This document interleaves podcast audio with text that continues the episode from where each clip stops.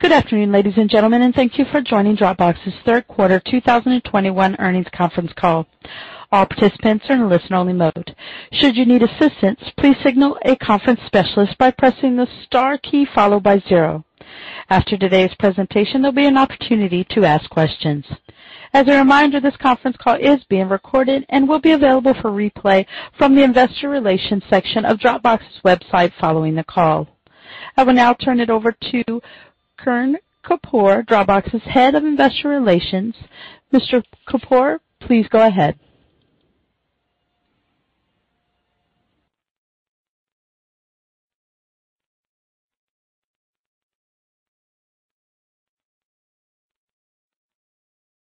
Thank you, and good afternoon, and welcome to Dropbox's third quarter 2021 earnings call. Today, Dropbox will discuss the quarterly financial results that were distributed earlier. Statements on this call include forward-looking statements, including future financial results, including our goals and expectations regarding future revenue growth, profitability, and our ability to generate and sustain positive free cash flow, our expectations regarding remote work trends, related market opportunities, and our ability to capitalize on those opportunities, our expectations regarding anticipated impact to our financial results, including estimated impairment charges and subleasing income as a result of our shift to a Virtual First work model, our capital allocation plans, including expected timing and volume of share repurchases, future M&A opportunities and other investments, the potential amendment to our San Francisco lease and potential resulting financial impact, as well as the potential closing of our previously announced acquisition, our ability to drive user growth, upgrades, and retention by enhancing our products, developing and offering new products or features and through acquisitions, and our strategy, overall future performance and prospects, and ability to achieve our business goals and generate shareholder value. These statements are subject to known and unknown risks and uncertainties that could cause actual results to differ materially from those projected or implied during this call. In particular, those described in our risk factors included in our Form 10-Q for the quarter ended June 30th, 2021, and the risk factors that will be included in our Form 10-Q for the quarter ended September 30th, 2021. You should not rely on our forward-looking statements as predictions of future events. All forward-looking statements that we make on this call are based on assumptions and beliefs as of today, and we undertake no obligation to update them except as required by law. Our discussion today will include non-GAAP financial measures. These non-GAAP measures should be considered in addition to, and not as a substitute for or in isolation from, our GAAP results. A reconciliation of GAAP to non-GAAP results may be found in our earnings release, which was furnished with our Form 8-K filed today with the SEC, and may also be found in the supplemental investor materials posted on our investor relations website at www.investors.dropbox.com. Additional information regarding the exchange rate assumptions used in our guidance may also be found in our supplemental investor materials. I would now like to turn the call over to Dropbox's Co-founder and Chief Executive Officer, Drew Houston. Drew? Thanks, Karan, and good afternoon, everyone. Welcome to our Q3 2021 earnings call. On the call with me is Tim Regan, our Chief Financial Officer. And today, I'll provide an update on our product strategy and share business and product highlights from the quarter. Tim will then review our Q3 financial results and update our outlook for the remainder of the year. We had another strong quarter across the board, with revenue outperformance driven by continued momentum with our professional SKU, expansion in Teams, and better retention across Teams and Mobile, all while achieving record free cash flow. We made great progress against our strategy of evolving the core Dropbox experience to meet the growing needs of freelancers, small teams, and mobile users while investing in adjacent workflows to help our customers do more with their content. We're well on our way to achieving our long-term vision of creating one organized place for your content and all the workflows around it. Before I walk through highlights from the quarter, I want to share some context around why we believe this vision matters in today's world. As we shared before, the pandemic accelerated many trends already in play for us, like digital transformation and the rise of the creator economy. But At the highest level, one of the most consequential changes was that 2020 was the year where knowledge workers globally, and probably most of us on this call, moved from working primarily in physical offices to working primarily in digital screens. And we believe this is a permanent shift. And just as we're relying on them the most, these digital screens have become even more chaotic and overwhelming. Over the last several years, work has extended into the browser and across a sea of web-based productivity apps. What used to be 100 icons on your desktop are now 100 tabs in your browser. The shift to remote work shined a spotlight on this problem, and it's clear that we need a solution that organizes everything more than ever. Dropbox has long been the place where so many of our customers, whether they're creative teams or freelancers or small businesses, do their most important work. Helping them organize their digital lives has always been a focus area for us. So it's natural that now we're focused on solving the 2021 version of the problem we solved back in 2007. As we iterate on our product roadmap and execute against our current strategy, we're also building a foundation for this long-term vision, and I'm excited to share more about our progress here. Now, turning to the quarter. As a reminder, our first strategic priority from earlier this year was to evolve the core Dropbox offering and strengthen our foundation for long-term growth. We've been executing against this priority in two ways. First, by focusing on our most passionate customers that use Dropbox for work, such as freelancers, solopreneurs, and small business teams. Second, by improving the mobile experience, where nearly half of new users begin their Dropbox journey. For all these users, whether basic or paid, we're focused on delivering more intuitive experiences and driving optimizations around sharing, onboarding, and reliability. And I'm pleased to see this strategy translating into solid business wins. We've talked in prior quarters about the rise of the creator economy and the corresponding strength we're seeing in our professional or pro SKU, and we saw that momentum continue in Q3. We've made steady improvements to the checkout and onboarding process for pro, better identifying the right users and making it easier for them to get the most value out of Dropbox from the moment they sign up. In addition to these solopreneurs, we're driving solid expansion in our teams plans, which represented a significant contribution to net new ARR in Q3. We leverage data science around sharing activity to make it more seamless for admins and team members to invite additional users, both internally and externally.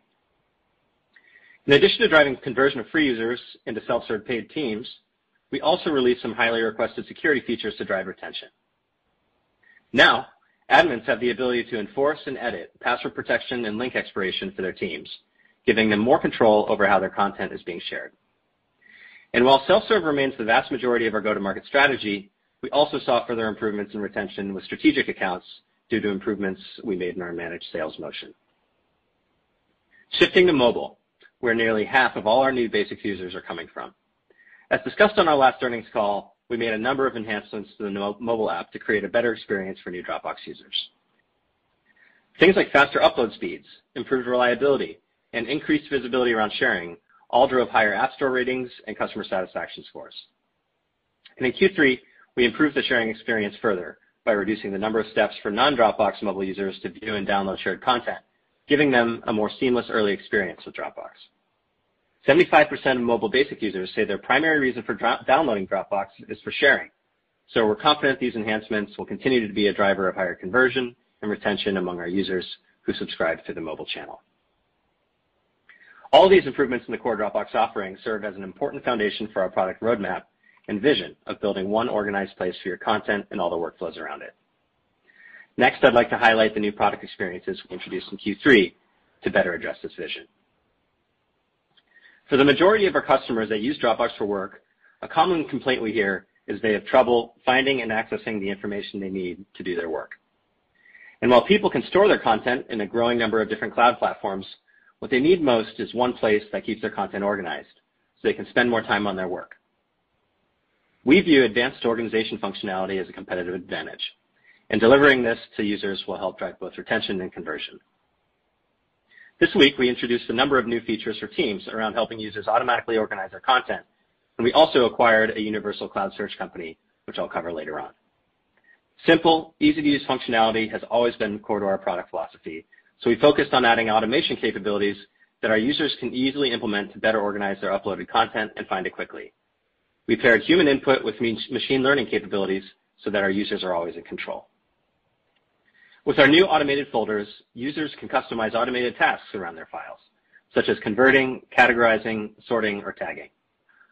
Multi-file organize allows users to categorize and sort multiple files at the same time based on dates, keywords, or other criteria. And with user-defined naming conventions, Dropbox saves users time by automatically updating file names and format types. Organizing files and folders is a critical first step to helping our customers do more with their content. In the last year, we've seen this work evolve beyond the traditional Office docs, as there's been an explosion in the creation of rich media like videos and PDFs on our platform. These are the fastest-growing types of content on Dropbox, with videos being the most common type of file shared on the platform, followed by PDFs. Nearly 50 billion PDFs were added or modified on Dropbox over the last year alone. To address these growing workflows, we've been investing in complementary workflows such as DocSend and HelloSign, which remain our fastest-growing businesses. DocSend outperformed our expectations for the second straight quarter, and we're focused on building on this momentum. By investing in improving the user experience and adding new functionality into adjacent workflows beyond fundraising, DocSend continues to see increases in both usage and retention.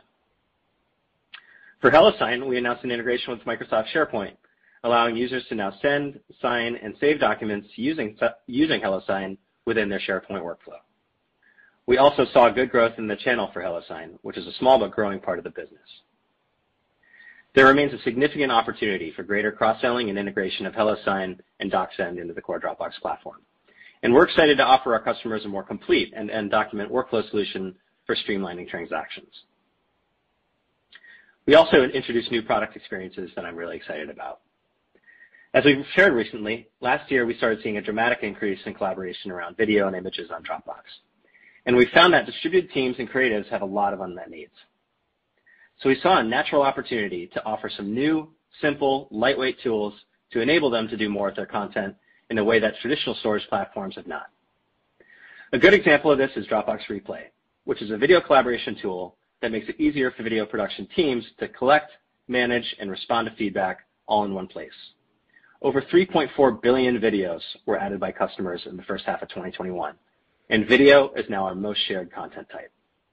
Replay is currently in beta, but we've already been hearing from early customers that they love its simple UI and how it streamlines existing workflows since their video files are already on Dropbox. Replay is also integrated with a number of video editing solutions like Adobe Premiere Pro, and we're excited to build out Replay's feature set towards GA in 2022. We also introduced Dropbox Capture, which enables distributed teams to communicate asynchronously through short video clips, reducing the need for meetings and long emails. And Dropbox Shop, which offers freelancers and creators a seamless way to sell their digital content already stored in Dropbox. While these are all in very early stages, we're really excited about our ability to introduce new capabilities to help our customers do more with their content. And just last week, we took another important step towards our long-term vision as we entered into a definitive agreement to acquire Command a universal search and productivity company. As I shared in my opening remarks, the content and information we need to do our work is distributed across files, folders, apps, and other productivity tools, making it even harder for teams to stay organized. And as the browser and web-based apps become even more central to knowledge work, we believe our recent acquisition of Command E will be a competitive differentiator. Command E has built powerful functionality that makes everything you need in the cloud across your desktop and the browser immediately accessible from one universal search bar. And the product and team are a great fit for Dropbox. We share a user-focused design philosophy and the belief in maintaining an open ecosystem so users can easily access all the tools they need to do their work. We expect the deal to close in Q4 and not to have any material impact on our 2021 guidance. And while it will take some time to integrate Command E into Dropbox, this acquisition is an important step towards our vision of creating one organized place for your content and workflows around it. It's also a great example of our ability to leverage our healthy balance sheet to identify early-stage technology that can ultimately bring more long-term value to our customers. And finally, we remain focused on driving operational excellence by being thoughtful and disciplined with how we grow our business. On the technology side, we continue to increase our adoption of SMR infrastructure, bit of advantage in storage efficiency, particularly at a time when there are shortages in the supply chain. On the product side, Replay and Shop to initial users in less than a year after the idea was generated, each staffed with lean teams. On the hiring front, through our Virtual First model, we continue to make good progress in recruiting top talent outside of our higher cost locations. Through these efforts, we continue to drive efficiency across our company and remain committed towards our long-term goals. And with that, I'll hand it over to Tim to walk through our financial results. Thank you, Drew. Before turning to our quarterly results, I'd like to start with a reminder of our financial strategy. We continue to focus on balancing growth and profitability in a thoughtful, disciplined way. we remain committed to our long-term objectives, including delivering operating margins of 28%-30% and generating annual free cash flow of $1 billion by 2024. We continue to allocate capital to organic initiatives and acquisitions that align with the vision that Drew outlined, while also returning cash to shareholders in the form of share repurchases. Today, I'll talk through our performance for the quarter and our updated guidance for the year that demonstrate that we continue to operate the business in line with these principles. Let's turn to our third quarter results. Total revenue for the third quarter increased 12.9% year-over-year to $550 million, beating our guidance range of $543 million-$546 million. Foreign exchange rates provided an approximate two-point tailwind to growth. Total ARR for the quarter grew 12% year-over-year for a total of $2.218 billion. On a constant currency basis, ARR grew by $52 million sequentially and 10.4% year-over-year. Our continued growth in ARR reflects our efforts to attract new users to our premium SKUs and to drive better retention by improving the user experience with a specific emphasis on mobile, work, and Teams users. We exited the quarter with 16.49 million paying users and added approximately 350,000 net new paying users in the quarter, driven by strength in Teams and the continued self-serve adoption of our family plan. Average revenue per paying user was $133.79 in Q3. Before I turn to the P&L, I'd like to highlight some of our go-to-market progress in the quarter. As a reminder, our go-to-market strategies involve both our self-serve motion as well as our outbound sales motion. As Drew discussed, we saw better than expected expansion in our self-serve team SKUs as a result of making it more seamless for teams to invite additional members. We prompted users with suggested invites right after they shared content with a potential team member, driving an increase in invites and net licenses per team. We also saw improved retention in our outbound business as a result of the change in strategy we made earlier this year, where we more than doubled the number of sales reps that are fully dedicated to customer renewals. And once again, we saw momentum in our Pro SKU, as Drew highlighted. Professional grew by about 30% year-over-year, driven by the ongoing adoption by freelancers and creators. We continue to help our Pro users understand the solutions that we offer by enhancing our onboarding paths to match their most common use cases with Pro's most pertinent functionality.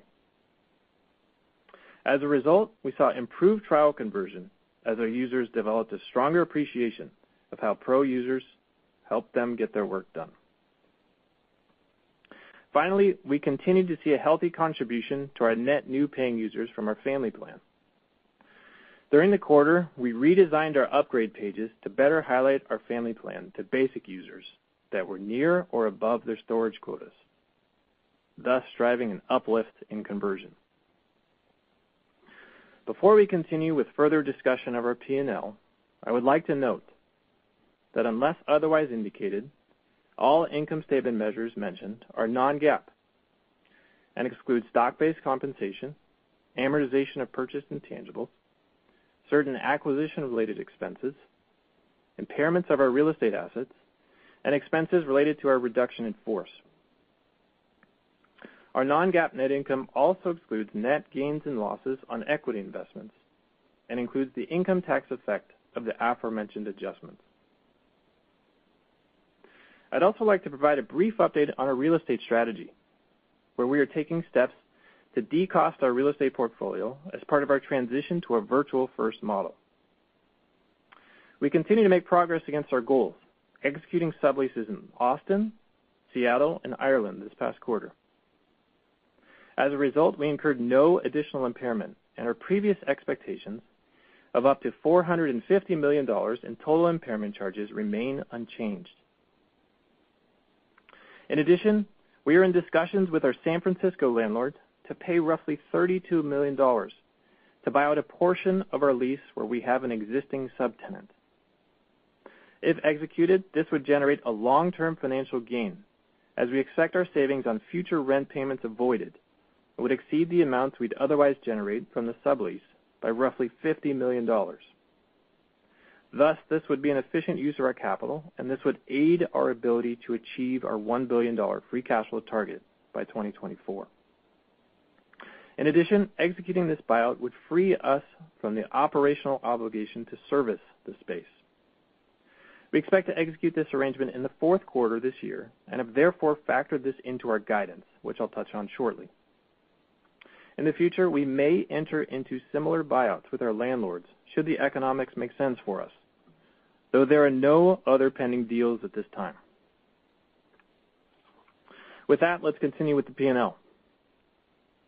I'd note that all expense categories continue to benefit from lower facilities-related costs driven by our employees working from home and a reduction in depreciation as a result of the write-down in our real estate assets stemming from the aforementioned impairment. Our personnel costs are also at reduced levels relative to last year as a result of our reduction in force and prudent subsequent hiring. Gross margin was 81% for the quarter, representing an increase of one percentage point on a year-over-year basis. The improvement in our gross margin is primarily a result of the continued rollout of hardware efficiencies across our internally managed storage and data infrastructure. Third quarter R&D expense was $133 million, or 24% of revenue, which decreased compared to 27% of revenue in the third quarter of 2020.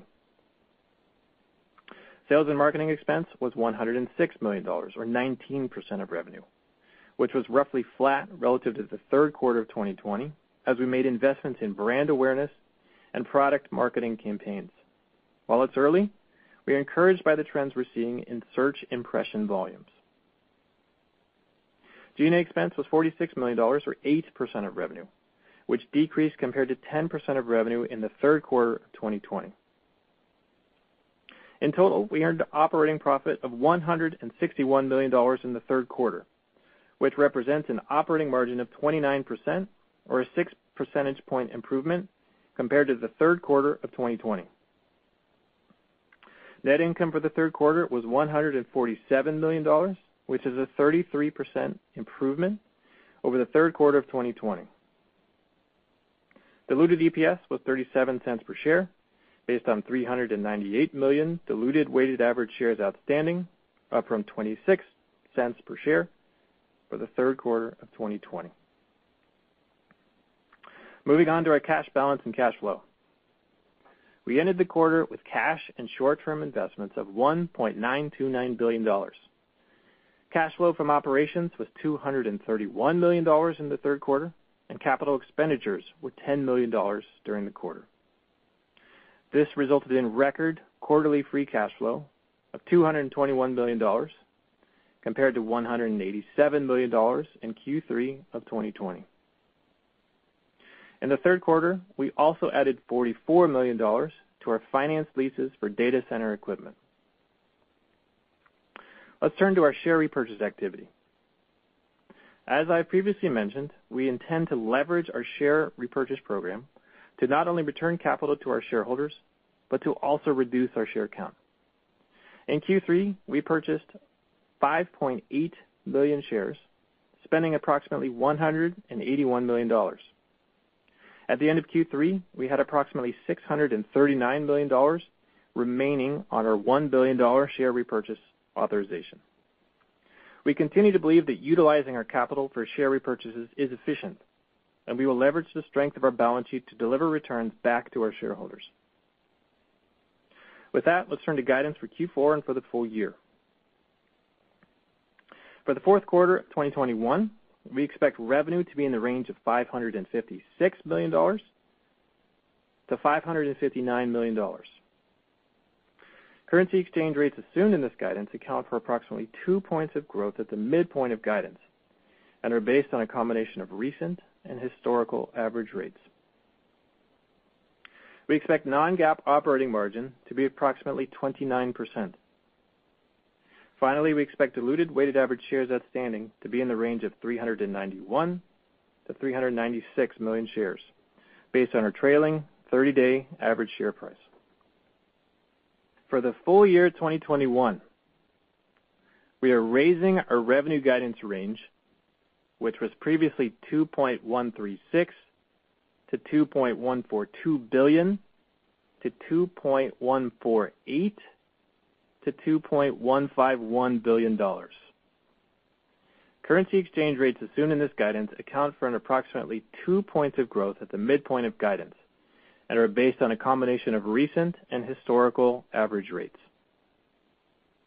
We are updating our gross margin guide to approximately 80.5% for the full year. We are raising our non-GAAP operating margin guidance, which was previously a range of 28.5%-29%, to be approximately 29.5%. Taking into account the aforementioned lease buyout opportunity, we now expect our full-year free cash flow guidance, which was previously a range of $710 million-$730 million, to be approximately $715 million.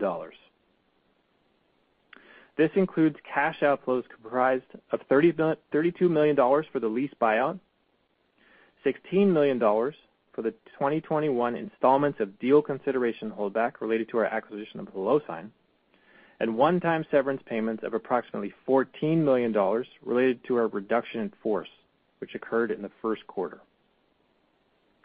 We now expect capital expenditures for 2021 to be approximately $35 million, net of tenant improvement allowances, as we complete our investments in our lease space in order to optimize their potential sublease income. We continue to expect additions to our finance lease lines to be approximately 6% of revenue in 2021. Finally, we are maintaining our expectation for 2021 diluted weighted average shares outstanding to be in the range of 397 million-402 million shares. Lastly, let me share some thoughts on our long-term operating margin and free cash flow targets. We are on track to take a sizable step forward this year on profitability, outperforming our expectations, with operating margins now expected to grow approximately eight points and free cash flow expected to improve by more than $200 million year-over-year. It's important to consider that we don't expect progress of this magnitude every year. And while our progress on profitability this year is outstanding, we are equally focused on driving sustainable revenue growth. Therefore, while we are now within our long-term operating margin target range of 28%-30%, we plan to invest for growth by hiring to support compelling product initiatives, by funding marketing to drive awareness, and by exploring inorganic ways to strategically expand our product portfolio. In addition, our margin profile in 2021 benefited from favorable FX rates, as well as reduced overhead and T&E costs as our employees worked from home. While we will remain a Virtual First company, we may see additional expenses in these areas next year should pandemic restrictions soften. Given these considerations, and at this time, we are maintaining our long-term operating margin target of 28%-30% and our 2024 free cash flow goal of $1 billion. In conclusion, we continue to execute well against our 2021 goals. We believe that progress against these objectives will generate long-term value for our shareholders, and we remain committed to making decisions in line with this financial trajectory. With that, I'll now turn it back to Drew for his closing remarks. Thank you, Tim, and thank you all for joining us today. I'm incredibly proud of our third quarter results and excited about the opportunity ahead of us.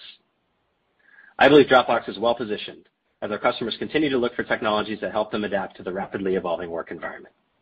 We remain focused on executing against our 2021 strategic priorities, our long-term financial goals, and further solidifying our position as the go-to solution for distributed work. And with that, I'd like to open up the call for Q&A. Operator? Thank you. If you would like to ask a question, press star one on your telephone. To withdraw your question, press the pound key.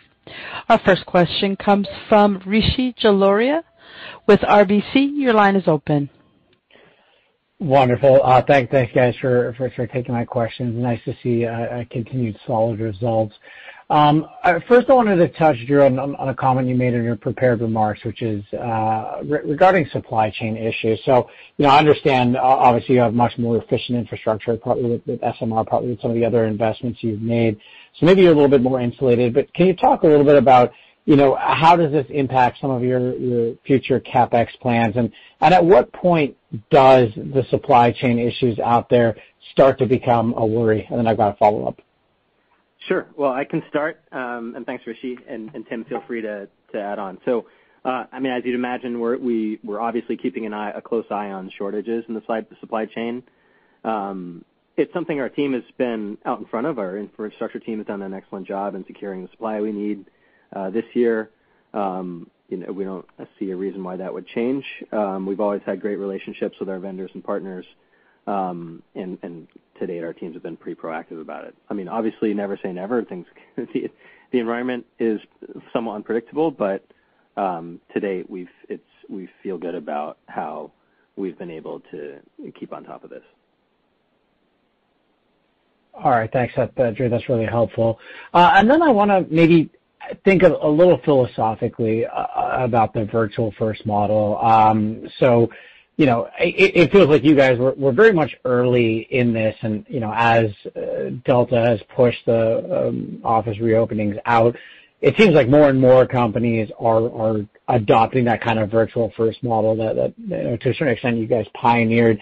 You know, how have you shaped your your view in what that Virtual First model looks like since you announced it and as things have been pushed out? And maybe more importantly, how do you think about you know wanting to keep the same culture that, that's kept you know Dropbox going so strong all these years later, while while also maintaining that sort of flexibility uh, that you really want? Uh, and and what lessons maybe do you think that has for, for other companies looking to emulate that sort of Virtual First model going forward?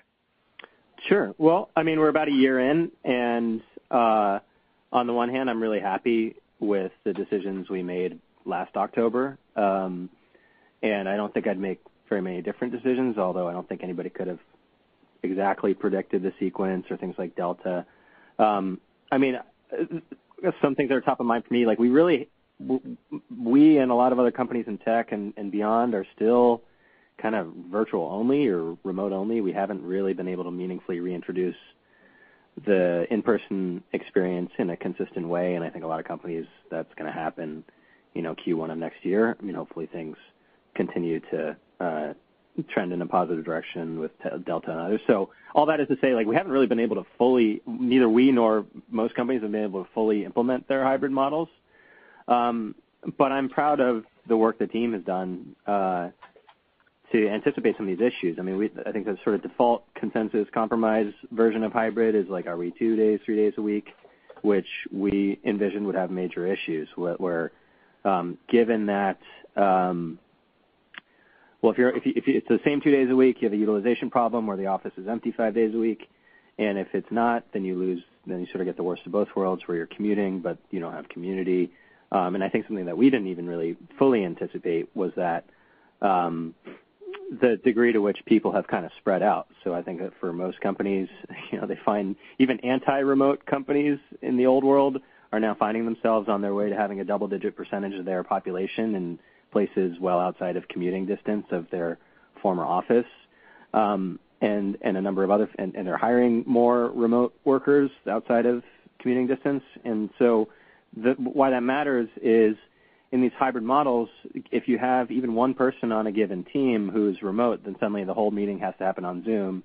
And then you're in this massively dysfunctional situation where you're paying for all this office space, you're getting people to commute multiple hours, and in many cases, further than they were before, to then be in the office without, like, back on Zoom without your snacks or your dog or your setup and in a noisy environment. Um, we sort of envisioned that there was going to be this circle of hell with the default model that we did not want to inhabit. Um, we learned a lot from other. I'm really proud of the work the team did researching a lot of the models that other companies have have come up with, and and we've tried to build on that and open source what we've found. So everything that we've that I'm talking about here, we've we've posted online in our Virtual First toolkit. Basically, I'm happy with where we are. We're going to continue to iterate on this. I'm looking forward to reintroducing the in-person experience. Um, and uh, and um, and I'm, I'm excited for next year. I think that we'll, we'll continue to tune this. We've got a lot of ideas on how we can iterate further. All right, great. That's really helpful. Thank you so much. Thank you. Our next question comes from Brent Thill with Jefferies. Your line is open. Um, hey, guys. Uh, this is Luv Sodha on for Brent Thill. Um, I wanted to echo the congrats as well on another solid quarter. Uh, maybe the first question would be for Drew. Uh, you know, it sounds like you have a lot of different levers, if you will, on the innovation front, um, you know, the creator economy, Teams, HelloSign, DocSend. Could you maybe talk to us about, like, your top two or three levers that you think will help you sustain the current growth momentum? Sure. I mean, the ones that are top of mind for me are kind of fall against the pillars that we talked about. So There's evolving in our core business, there's investing in future products, and then there's operational excellence. Um, and There are exciting things happening in each of those areas. So On the core side, there are a lot of continued sustained improvements. Um, some of the examples there are, uh, we've invested a lot in the mobile experience, and we've been really improving our App Store ratings and driving conversion, retention, top of funnel, better sharing, things like that. So Those are kind of somewhat incremental improvements, but a lot of them, and they're really important to sustain our growth. Um, but I think that there's what I'm really excited about as well is a more transformative change in our core business as we evolve from syncing your files to organizing all your cloud content. I think this is a big deal. I mean, everybody, as we sort of all have been living this hybrid remote life, uh, I think we find that living out of our screens or our screens or digital digital environments can be very overwhelming and fragmented and distracting places. Um, and some of the dynamics that we saw before, uh, like you know, questions that I had, like why is it easier to search all of human knowledge with something like Google than it is my company's knowledge and, and increasingly even my own knowledge, my own stuff, given that it now lives in 10 different places. Um, so dynamics like so that these are kind of huge problems hidden in plain sight that Dropbox is really well positioned to solve. Um, so with my team, I talk about, hey, we're solving the 2021 version of the problem we have of we solved back in 2007, and maybe back then it was syncing files across your devices, or it was 100 icons or 100 files on your desktop. Now that's 100 tabs in your browser, and so there's this. Uh, we're, we're transforming our core business in ways that, if you think about it, um, a lot of our customers today pay for Dropbox around file-oriented workflows, but we all have, uh, as we shift, as more workloads shift to the cloud, we all need better ways of keeping on top of of all that resulting fragmentation. And so I'm very excited about things like that. We're making a lot of progress there. We'll have a lot more to share in the future. Um, the acquisition of Command E, uh, the universal search company, is a great step in that direction. Um, the founders of that company identified very similar things and have been uh, have built a lot of capabilities that will be pretty instrumental in, in delivering on that vision. So there's a lot in the core business that I think totally, I think it breaks us free of a lot of our historical TAM constraints, um, where we, I call them file native customers and, and cloud native customers. We'll, have a lot to offer cloud native customers in addition to everything we do for our file native customers.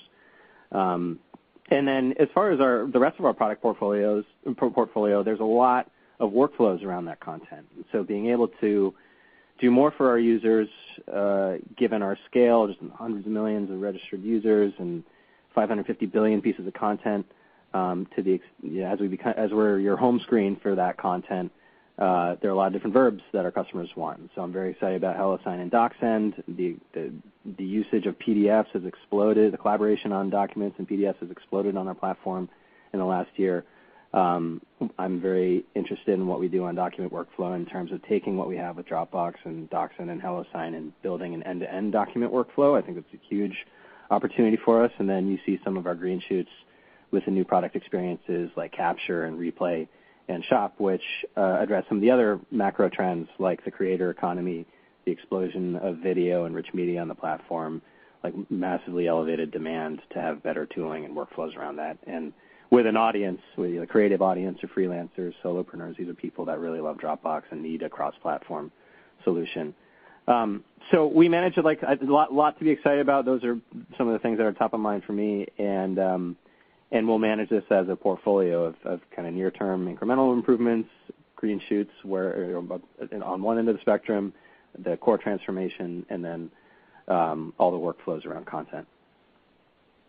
Awesome. That sounds great. And Maybe a quick follow-up for uh, Tim. Um, just wanted to ask, it's really great to see the momentum you're having on teams and uh, strategic accounts. Uh, going forward, could we expect to see, I guess, more investments on that strategic side, or are you still committed more to investing on the self-serve motion?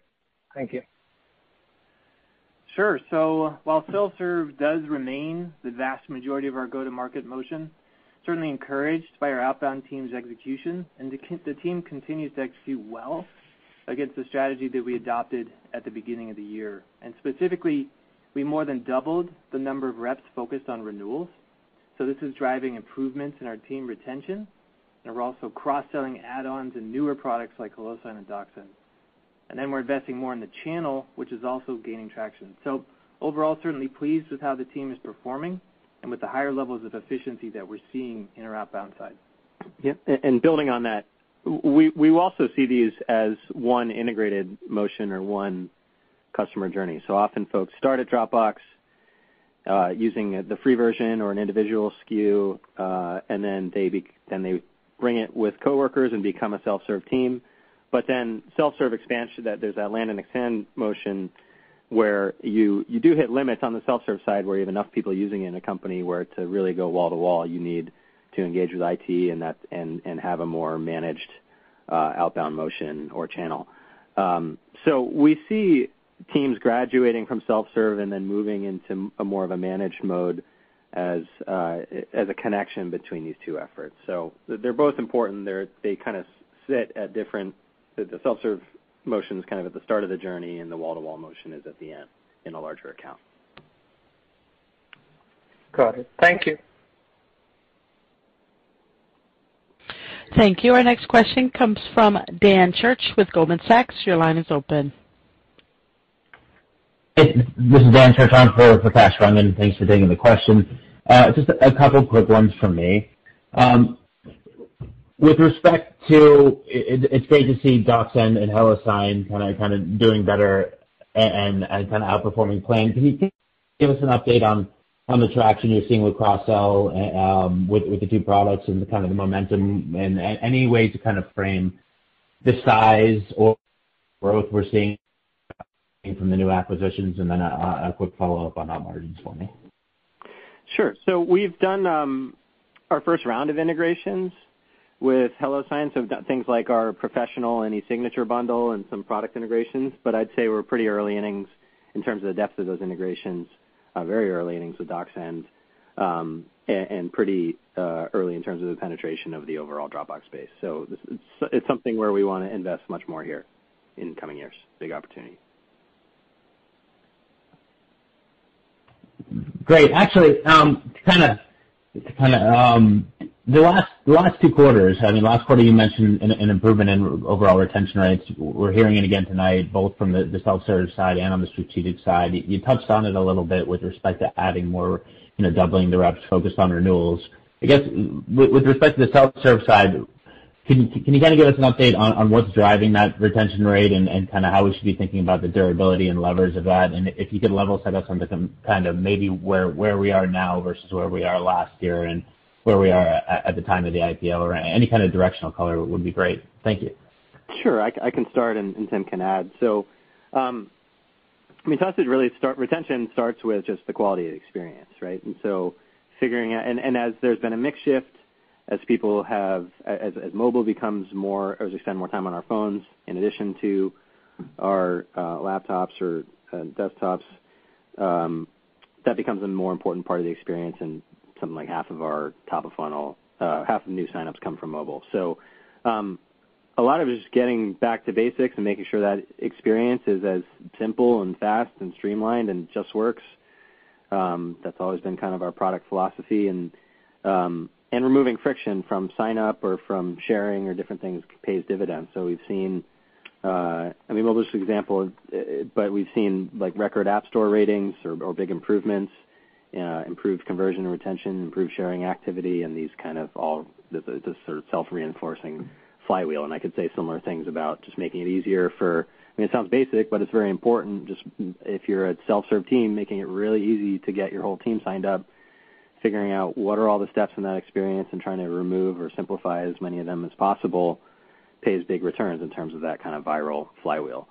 We we see a direct link between the simplicity of the experience and having as few steps as possible and really understanding what our customers are trying to do and make that as easy as possible.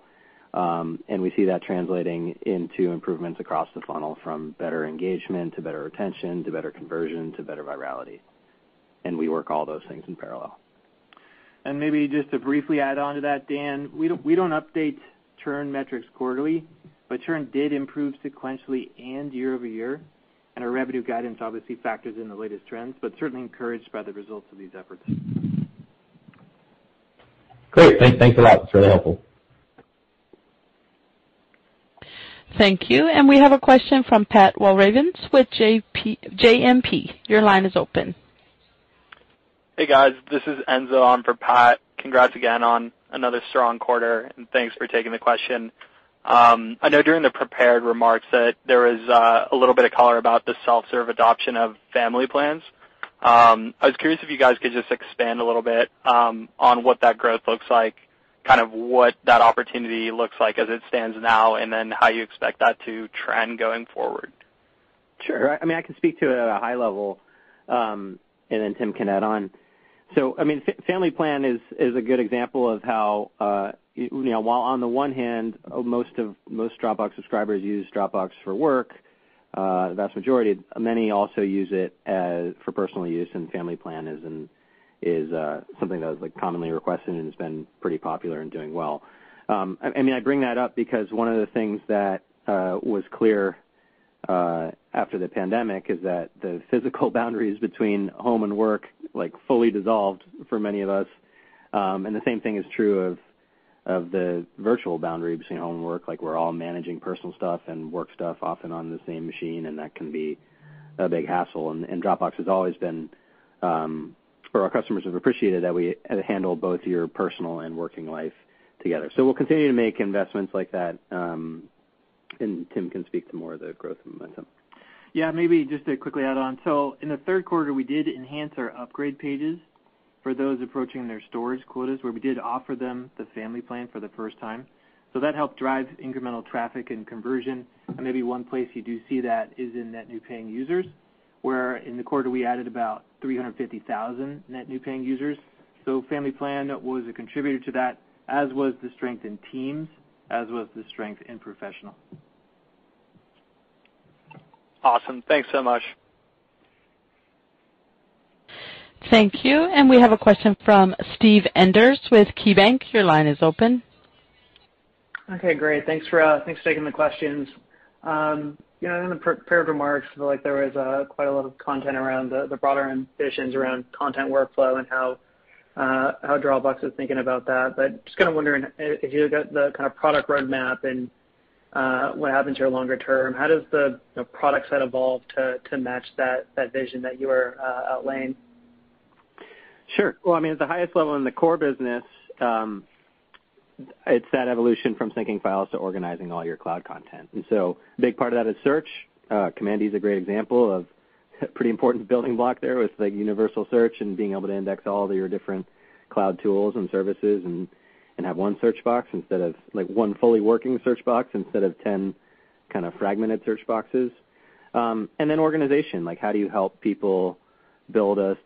give people one view of their stuff regardless of wherever may reside, instead of having to visit 10 different 10 different places. Um, so uh, organization, navigation, search, those are all certainly pillars of the future experience. Where those those are I'm really excited about our roadmaps in each of those areas. and then and then Second is all the workflows around content, as I mentioned. So um, there are document workflows with our uh, products like HelloSign and DocSend.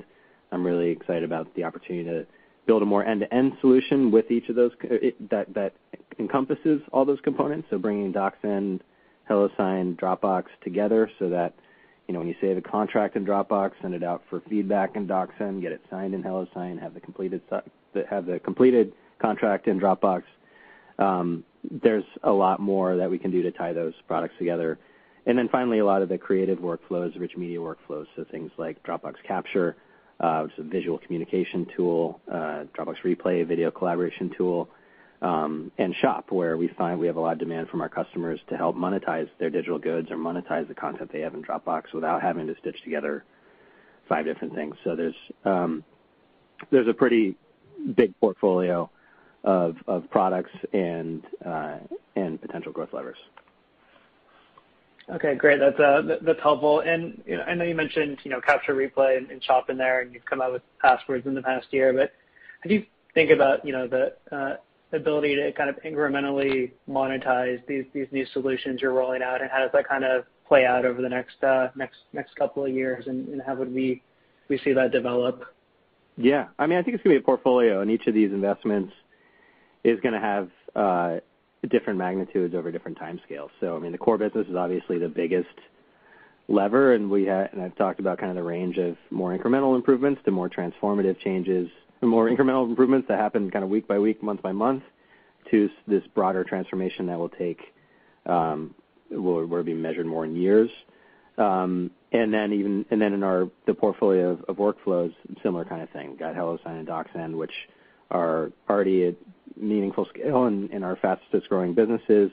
And then we'll always have a portfolio of green shoots where we'll double down on what works and keep iterating, but won't be material to the business for, you know, in 2022. Okay, perfect. I really appreciate uh, you taking the questions here. Yeah. Thank you. And there are no further questions in the queue. I'd like to call back to Drew Houston for any further remarks. All right. Well, thank you everyone for joining today. Uh, we really appreciate your continued support and look forward to speaking with you again next quarter. This concludes today's conference call. Thank you for participating. You may now disconnect.